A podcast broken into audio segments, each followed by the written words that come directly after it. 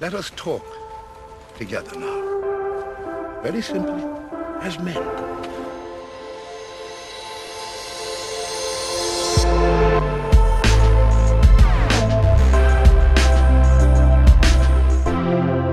Okay, well, let's start with this. Mark, you were highly recommended. Thank you. I asked for a guest to be on the podcast, and I don't know who it was. I'm going to find out who it was. But Okay. I think it, it might have been more than one person, but one of them gave like a glowing review of Mark is a oh. man of faith. He's awesome. He's doing really cool stuff. He'd be perfect for the podcast. I'd love to hear from Oh, him. that's nice to hear. Thank you. Yeah. So whoever that was, thank you. Mark's here because of your manifesting.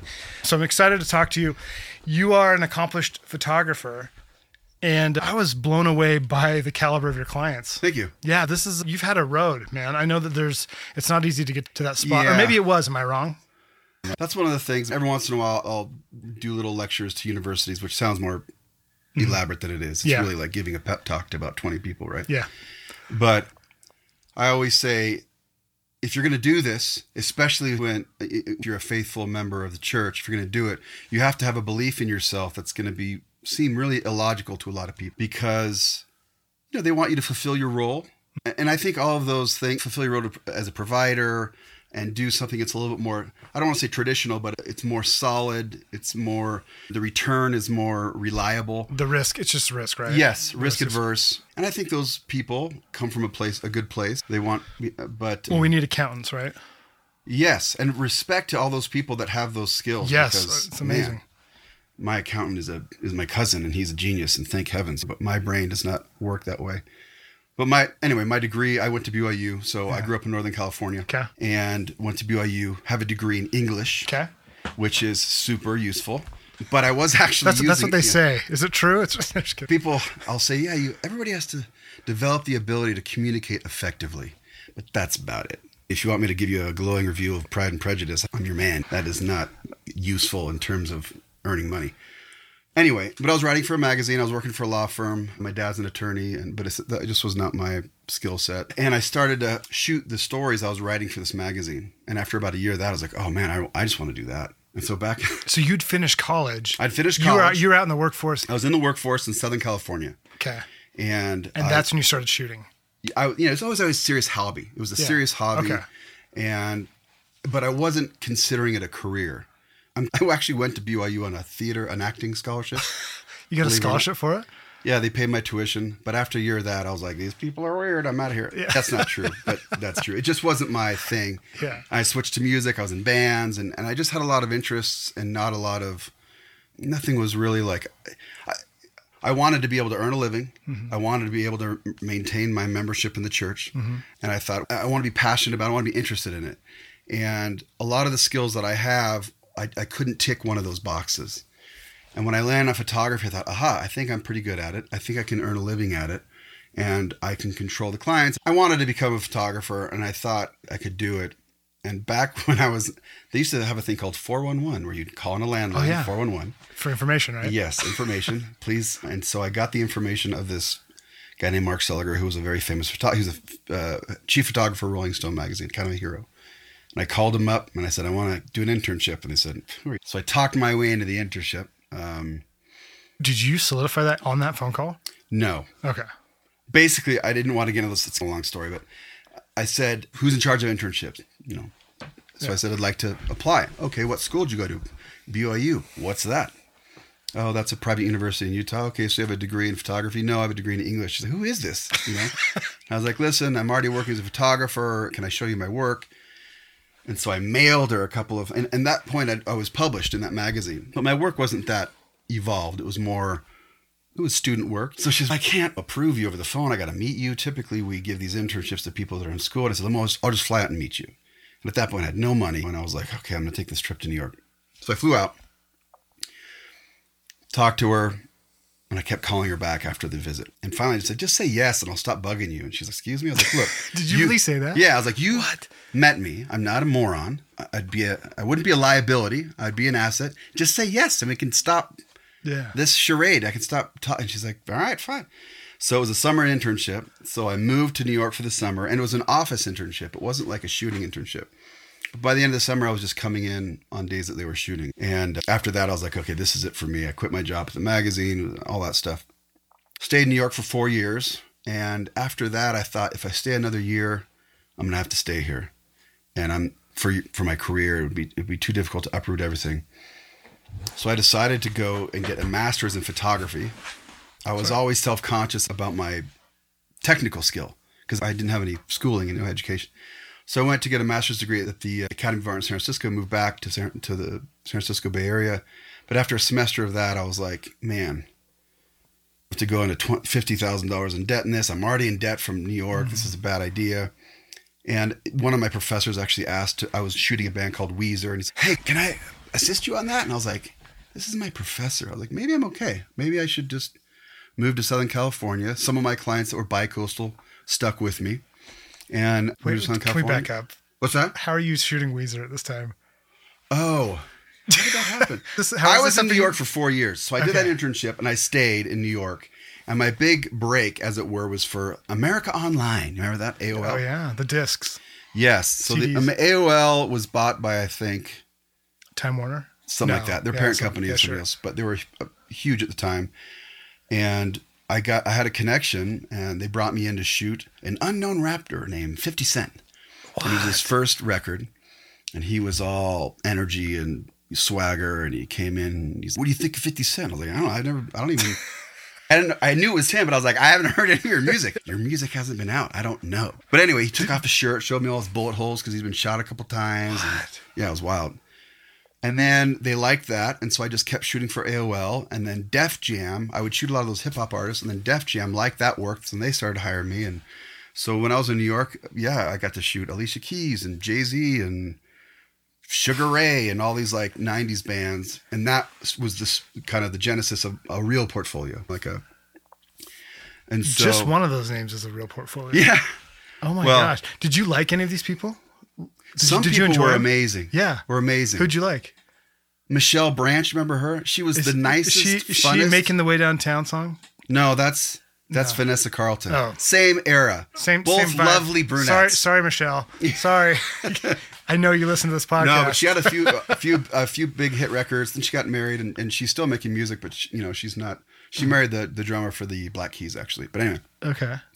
She was lovely, and most of those people were. Alicia Keys was a, a, a lovely. She's so talented. She was amazing. One of my he, not heroes, but one of the guys I always loved when I was a kid was Iggy Pop. Yeah. So I shot him when he did the reunion with the Stooges, which was like a big deal, and he, he was wilder than he was wild, but he was it was fun. What do you credit this to? Your like tenacity to just force your way into this internship? Like what? Is- what do I credit to? I don't know. I think my mom was a, a broadcast journalist, so she was a and my grandfather. She grew up here. My dad grew up in Berkeley, but she grew up here. And my grandfather was well connected and got her the interview for Channel 4 in San Francisco. So she got, you could call it nepotism, or I don't know what you want to call that, but you can get opportunities, but you have to keep them if she didn't do well, she would have been fired. So I got the opportunity, but I worked hard to make sure that I kept them. And a lot of times, the production budget was smaller than what I would spend to do the shoot because mm-hmm. I wanted to impress these people mm-hmm. and I mm-hmm. wanted to get more work. And so I remember I was shooting Jay Z, and he, Jay Z, I didn't know much about his history, but I knew that he didn't take a lot of money. He, he grew it himself. Mm-hmm. And so I got this replica of Edison's light bulb with the filaments and all that stuff. And I hung, we were at his studio. He's recording the Black album, mm-hmm. and wow. I hung it from his pool. He had a pool table in this uh-huh. studio, and I hung it the single bulb. And I explained to him, I was like, "Yeah, you're going to hold it, and it's going to float, and I'm going to switch it in post. It's going to look like your energy is illuminating this light bulb, and it's a metaphor for an idea, but also that." And I explained this huge thing. He didn't care. He's like, all right, just take the photo. Be quiet. I was like, oh, okay. So it's fine. I took the photo and then I pulled the light bulb that I had attached with gaff tape to the ceiling uh-huh. and it had just been painted. Oh, so no. all of that paint came off the ceiling. And this is his studio. His studio. Mortified. I just looked at the studio manager and I was like, hey, I don't know what to say. she just started laughing. She's like, it's Depot? okay. We just painted it. I should have told you. I was like, oh, totally mortified. Getting the light bulb, rent. I didn't have any lights, renting lights, renting all the stuff. I spent more money on that one shoot than they actually paid me.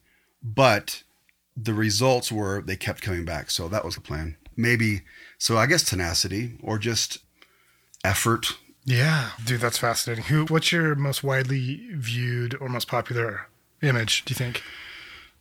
I mean, I think the ones that have been licensed the most for products and stuff are my Snoop images. Snoop Um, Dogg. How's he in person? He's super smart. He's really smart. He's really charming. Yeah, And at this point, he's more of a brand ambassador than he is a musician, but he's a cultural phenomenon, you know. he really is. and he's just smart. And he doesn't. I've shot him almost a dozen times. He doesn't even remember me. His handler's like, "Remember this was Mark? he shot." I'm like, "Hey, what's up, nephew? How you doing?" I'm like, "How's it going? Good to see you again." He has He doesn't care. no idea. That's the one thing that people. You're just a. You're like a grocery list item. Talk to a magazine. Talk to your manager. Mm-hmm. Do a photo shoot. Go home. There's no. We're but there's a few people, maybe ten percent of the people that I've shot that I've come really close with and friends, and we keep in touch and we do Mm-hmm. stuff other than just take photos. But other than that, it's like a lot of the people that are on my portfolio wouldn't really know who I am. Interesting. What's your bread and butter? If your ideal shoot, what type of? I think the ideal shoot. I don't know, people ask me, what is your. Really, I, I guess I'm a portrait photographer specializing in branding. So, really, I take personalities of portraits for their brand, whether it be an album cover or a product association or something like that. But a shoot I did with a guy named Laird Hamilton, who's a big wave surfer, very famous in his world.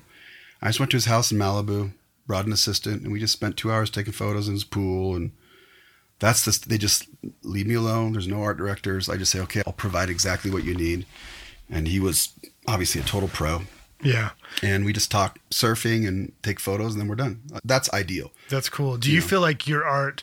Do you feel like the final product is better without an art director? Like you feel confident enough in your skills to get what needs to be done, or do you like collaborating with p- people? I the way that I view myself, if somebody's paying me, they get a say. Mm-hmm. I don't. The diva photographer thing, I, I find that's just unappealing. Whenever I'm on a shoot, I like collaborative, like uplifting enthusiasm. I don't like yelling, and I, I find that to be off-putting. So. It's it is hard sometimes if somebody's micromanaging and helicoptering right behind you and wants to mm-hmm. point out everything. And and I if somebody says, "Hey, we got this thing, I can do it no sweat." Like just let me do it. Mm-hmm. But if they want to be there, I'm not gonna make you can't be. They Yeah. pay me. I Sure. view myself as a hired gun. That's what. And if somebody's paying me to do something, of course they get their say. They get to do what they want. And half the time, the stuff that they choose, I don't actually like. In fact, I'll do when I do a shoot. I'll do stuff for myself too. I'll be like, "Hey, we're gonna do this one little quick little shoot that I know is cool Yeah. for me, Yeah. and so I can at least have that." And so a lot of the, that's what's happened with a lot. Kaskade, this musician Oh, yeah. producer, his he just released two records, a Christmas record and a one of his brands called Redux, which is like a, it's like Yeah, I've, I've been to studio. I know him. Oh, you know And I know Finn really well too. Oh, you do? And, and Nate Pfeiffer, yeah. Oh, So, um, okay. yeah. So his latest Redux record, I shot Yeah. the cover for that. That was a photo Which that I, cool. that I took at his studio. I said, "Hey, this will be a cool photo." And we've known each other so long, he's like, "Hey, cool."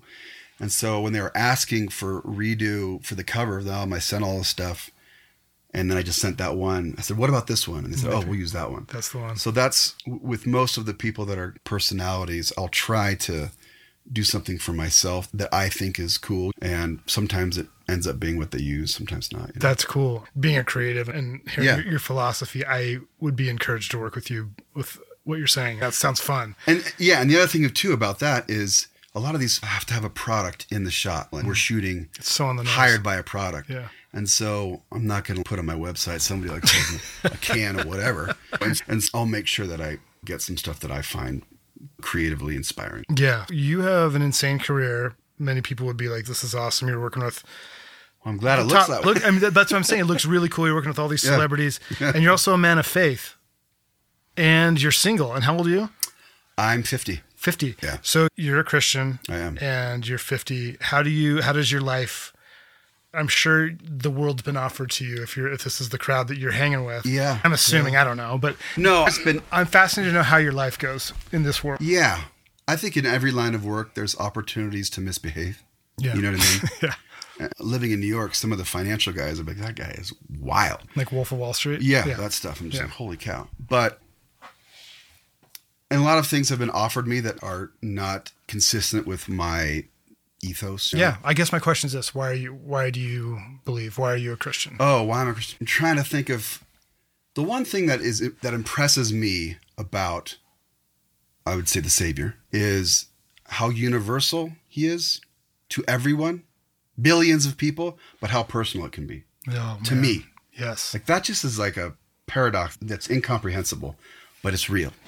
Mm-hmm. I don't know. It's real. I think that also traveling, I, I travel quite a bit for work and how p- other people live. When I say other people, are just not different cultures, different economic standings. The mm-hmm. socioeconomics of the world are really disparate, really a huge spectrum.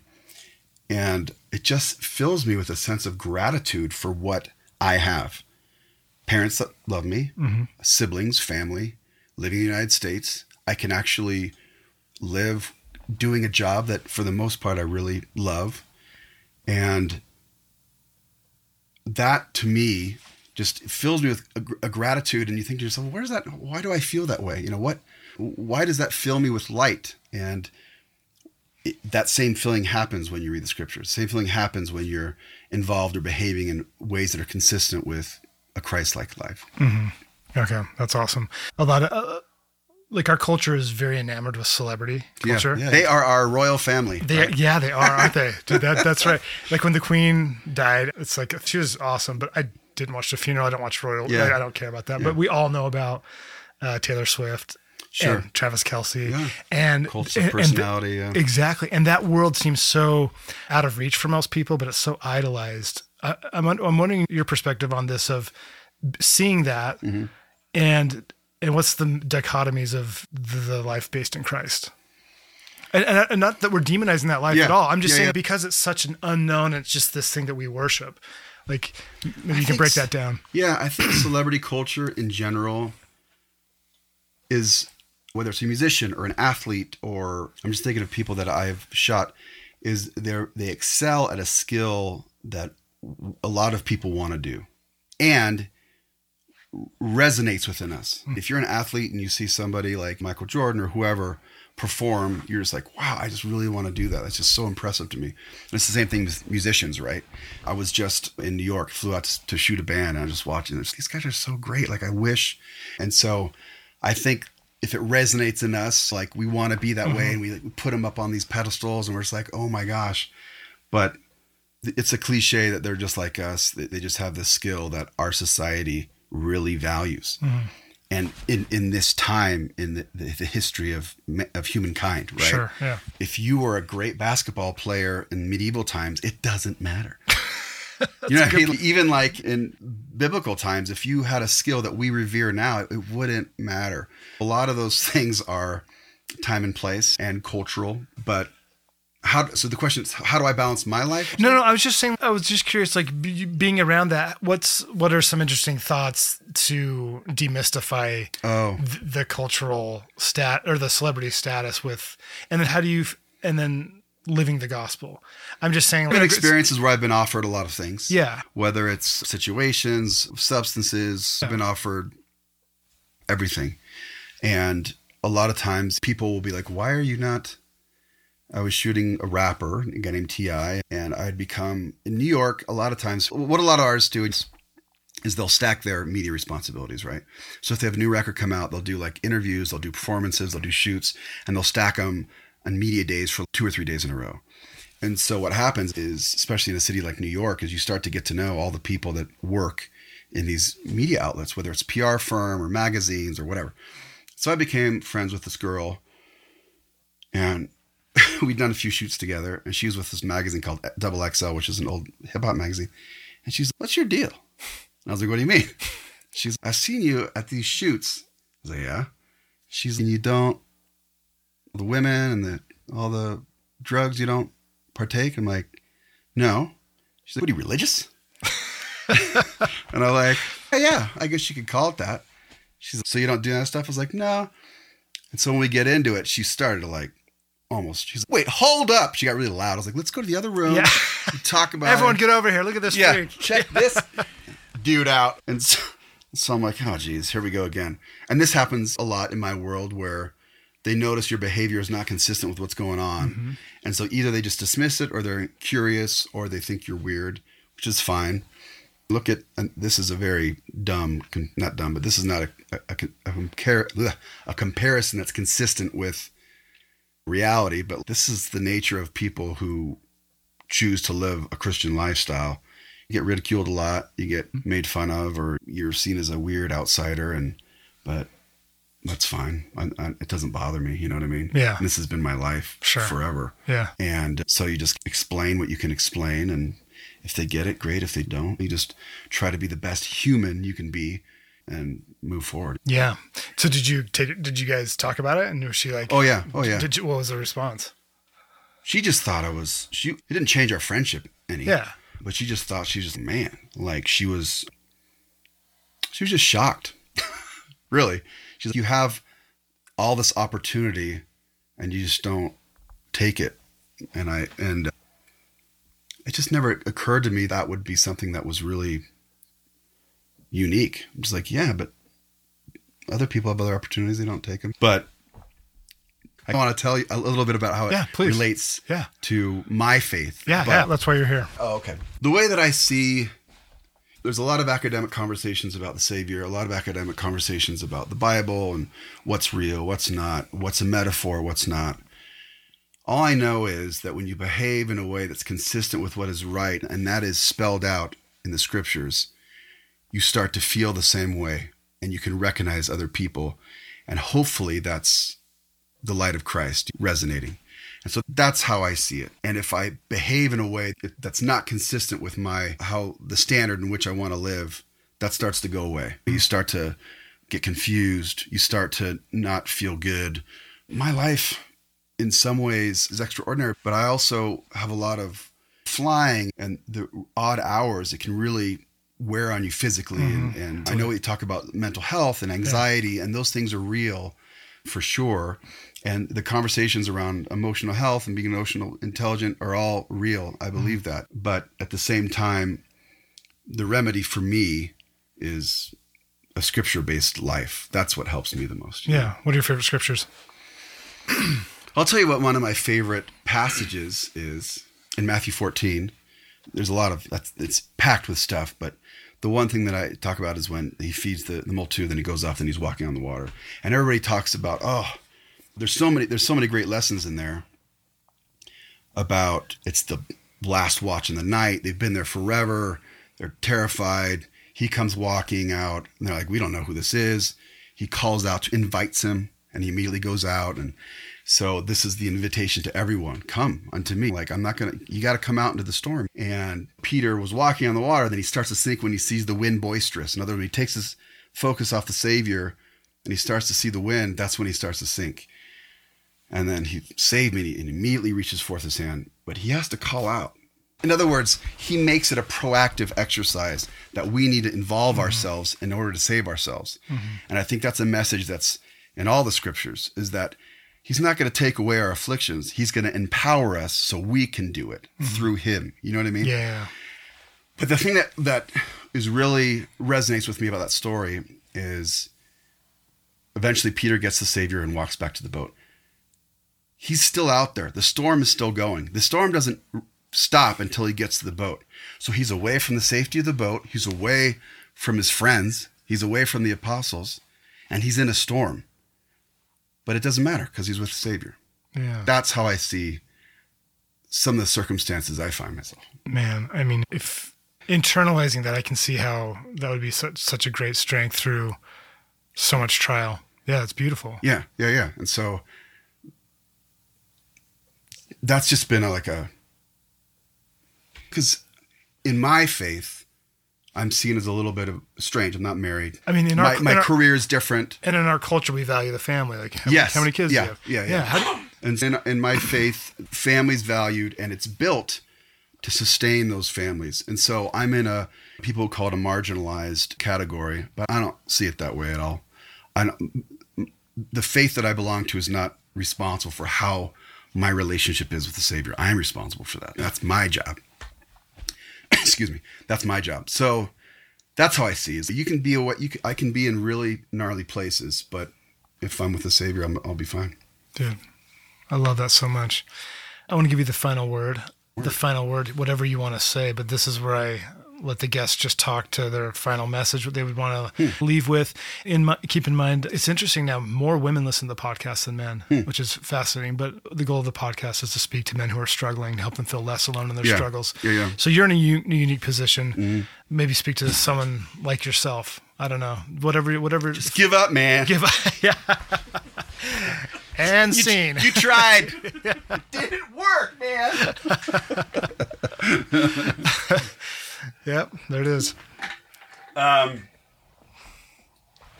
And you can take you can take a sec to think about it Yeah. too. But I, I these are now my favorite segments. Is like the last. What's the, my- the, the final word that you would want to leave on a podcast called "The Men Who Love God"? What does Mark Owens want to say? I, w- I think what I'd like to say. oh, Hold on, let me let me Yeah. articulate this in my mind. Yeah, Um, Go for it. I- I think right now, society's evolved to a point where almost everybody's literate. Like we have a, an unbelievable level of comfort. We have an unbelievable access to anything, information, education.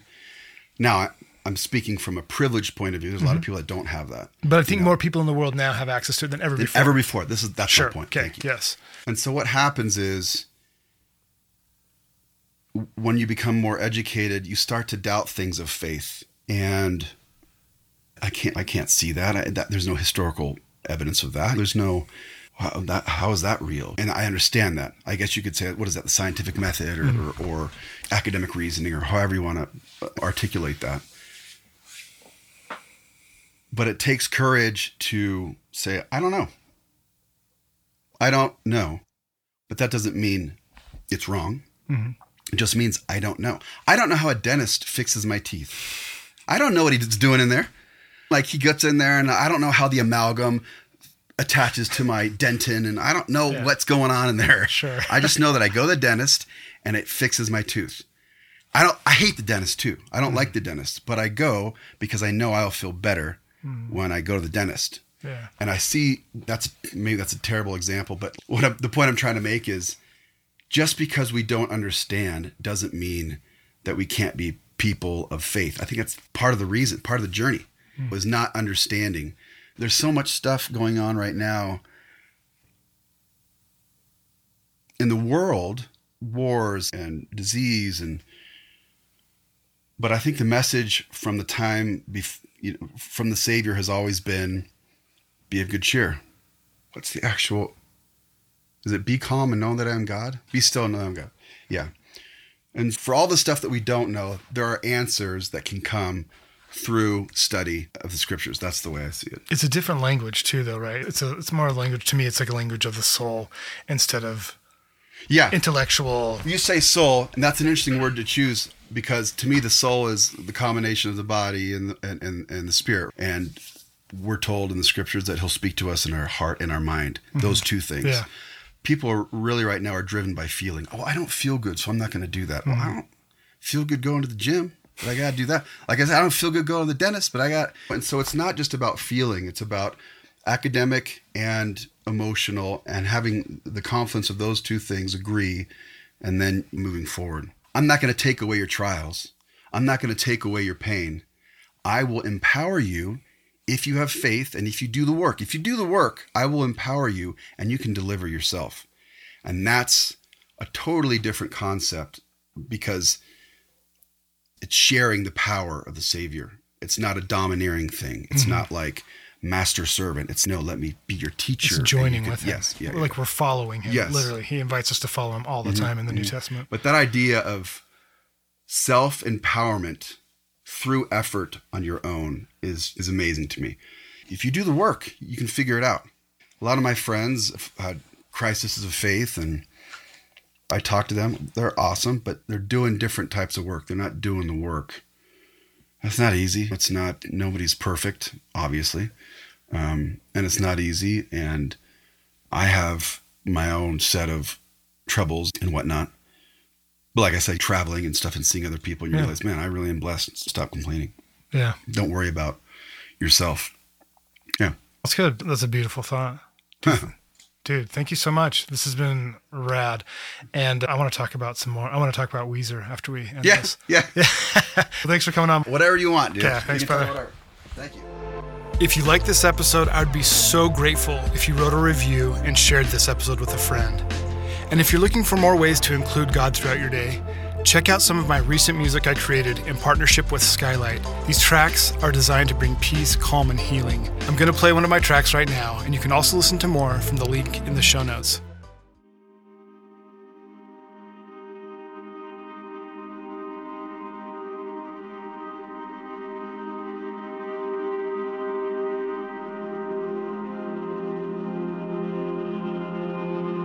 Be grateful for whatever your experience of this moment is. And if you cannot be grateful, at least allow it to be because it already is, is, is.